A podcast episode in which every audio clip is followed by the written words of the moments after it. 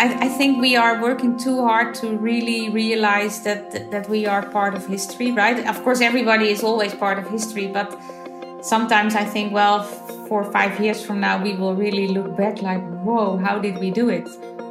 That's Hanneke Schuitemaker, a scientist from the Netherlands. Around the world, scientists like her are working around the clock to develop a COVID 19 vaccine.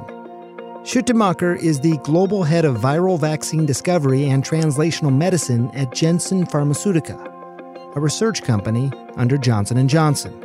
She's built a career delving into some of the world's most deadly viruses. You name it HIV, Ebola, Zika. And now she is leading a team to take on COVID 19. She's not just keenly aware of the pressures of the job, but also of the need for more diversity in the field. So today, I asked her, what does it feel like working on something that could save the world? I'm Dr. Sanjay Gupta, CNN's chief medical correspondent, and this is Coronavirus Fact versus Fiction.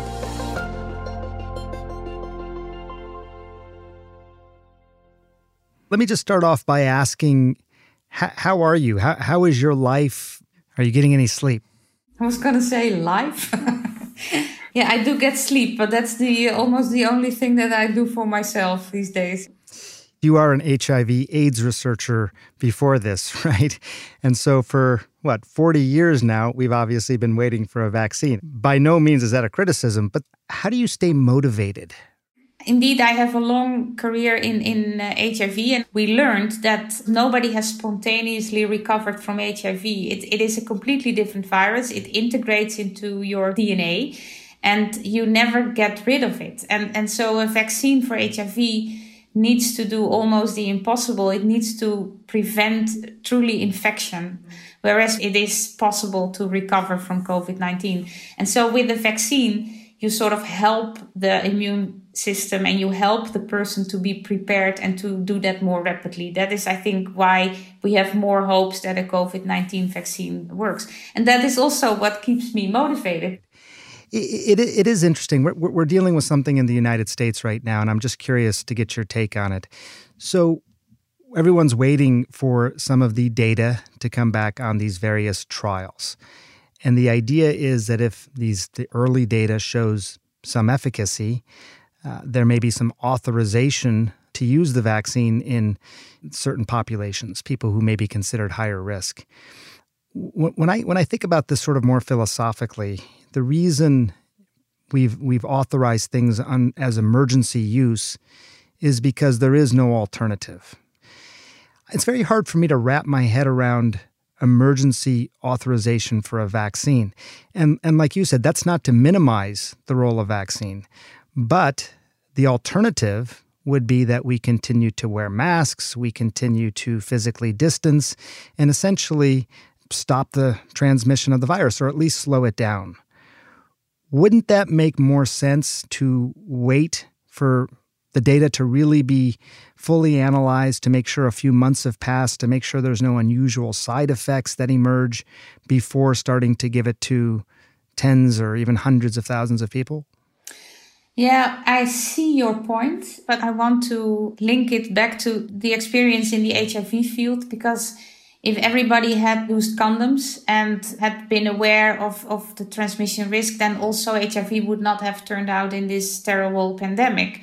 And so even when there are measures available, it, it is clear that humans are not very good at compliant behavior, right? I do agree with you that uh, the vaccines that we will roll out, that we need to know as much as possible and that we need to balance where we would use it because I think there are several regions in the world now where there seems to be a relative control by the measures that are in place, right? The hygiene, the social distancing, the wearing of masks. And I'm, I'm living in the Netherlands and we are very liberal here. We, we don't wear masks. So, so, and it's still going right? quite well. But there are other areas in the world where, where social distancing, etc., is much more difficult. And we should not underestimate what COVID 19 can cause, not only on a personal level, but also on the healthcare system and, and on the economy. I'm curious, just uh, when you when you look at all these various uh, vaccine platforms and candidates that are out there, Is this sort of seen as a competition? Well, we are keeping a close eye on, on what they are doing and, and how fast they go and how they approach it. I always make the comparison with young mothers who have new babies that, oh, mine can do this and mine can do that. But when they're three, they all speak, walk, eat, and uh, right. So then it is also with these vaccines. So you take different routes to get to that approval or, or EUA. There's been no secret. There's a lot of pressure on our vaccine makers and on the Food and Drug Administration to roll out a vaccine as quickly as possible in this country. And it feels like a pressure cooker for a lot of the people who are working on this. How about for you? No, I, I do not feel pressure that we would be asked to do things that we would not feel comfortable with. So really the, the safety of our product and whether we truly think that our vaccine would have the potential to be uh, protective, those are the questions that we get time to address. And I, I do think we need to trust the FDA, for instance, because in, in the conversations that we have with them, they really bring the same rigor as what they always do. And I am truly impressed with the, the quality responses that we get back and the proactive and collaborative attitude that they express. If there is a vaccine that is authorized this fall, maybe even October or November, would you would you take it?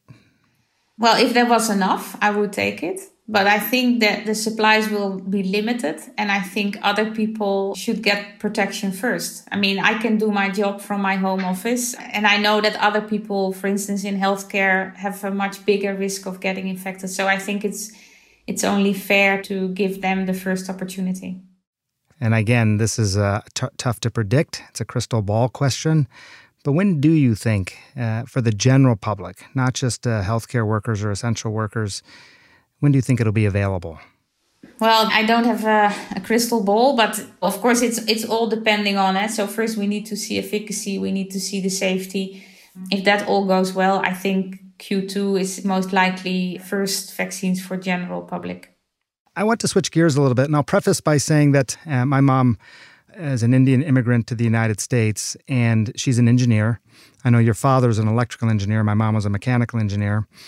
She was the first woman ever hired as a automotive engineer uh, at the Ford Motor Company. And this is back in the mid 60s.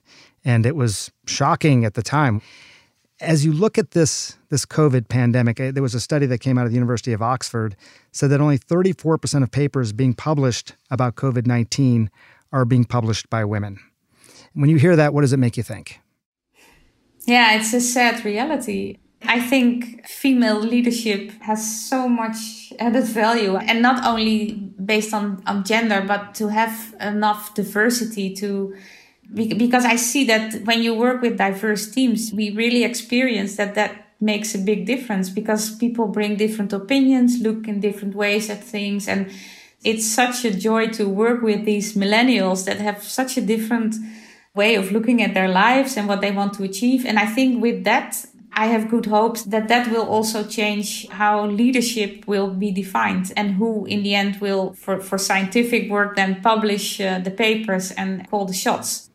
You're obviously in charge of a team, but do you think that there are still significant barriers for women to be able to do this kind of work? Well, I think it, it has to do with the attitude of, of women. They approach it differently, but also the attitude of men that they think it can only be done in one way. I think that that is still a bit disappointing that the closer you get to the top, that you end up with only men.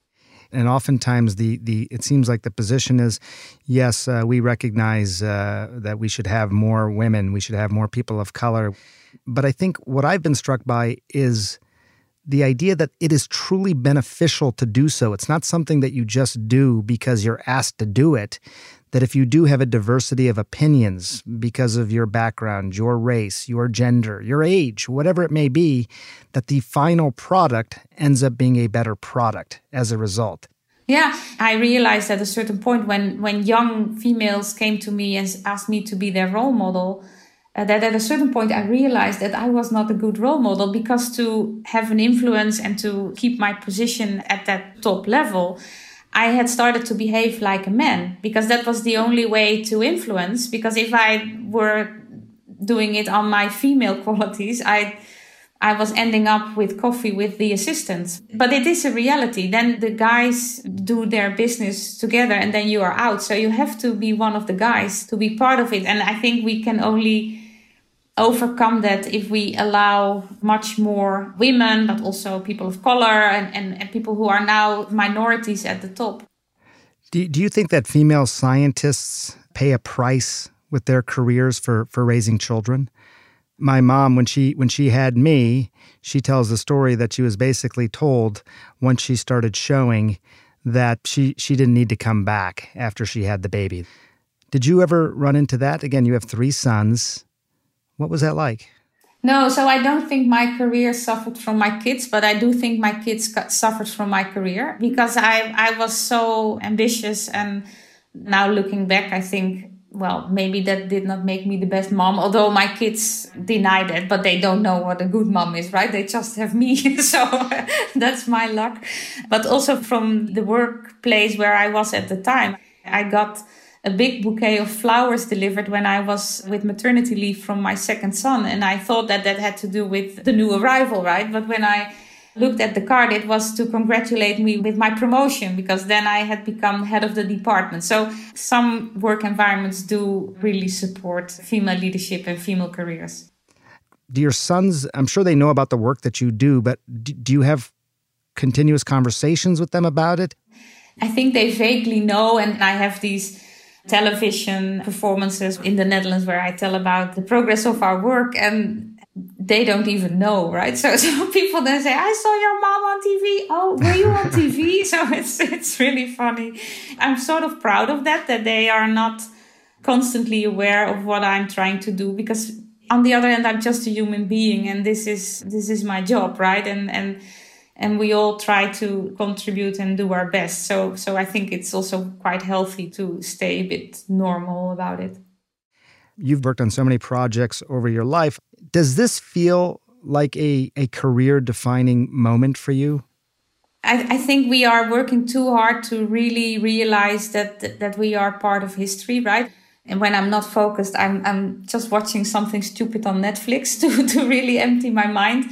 Maybe when we look back, but I I have a bad memory for successes. I really enjoy uh, a lot in the moment. I enjoy working with the team whether it will be important that that is then something for others to judge uh, later on you know i have to say in anticipation of this interview i you know i read all about you and and and again looked at your your career and i wasn't sure what to expect. And here you are. I can see you. Our listeners cannot but you're smiling. You're not some hardened scientist who's cynical. Is there a lesson in there for for you know other scientists or people who are thinking about this sort of work? Of course, now I, I look uh, very nice and kind, and but I can be uh, a pit bull as well. Sometimes you have to be, and, and sometimes you have to take tough decisions, and, and I can do that too. But you need to realize every evening that you are still just a human being and enjoy life because this is all history soon. And what will you remember is the, the weekends that you went away with your family or that you had a good walk with your dog, right? You will not remember that you were sitting seven days, uh, 24 uh, 7 uh, in your home office to get work done. What a pleasure. Thank you for your time. Thank you. Ultimately, if and when we do get a COVID 19 vaccine, it would be thanks to the hard work of scientists like Hanneke Schuitemaker. If you have questions, please record them as a voice memo and email them to asksanjay at cnn.com. We might even include them on the next podcast. We'll be back tomorrow. Thanks for listening.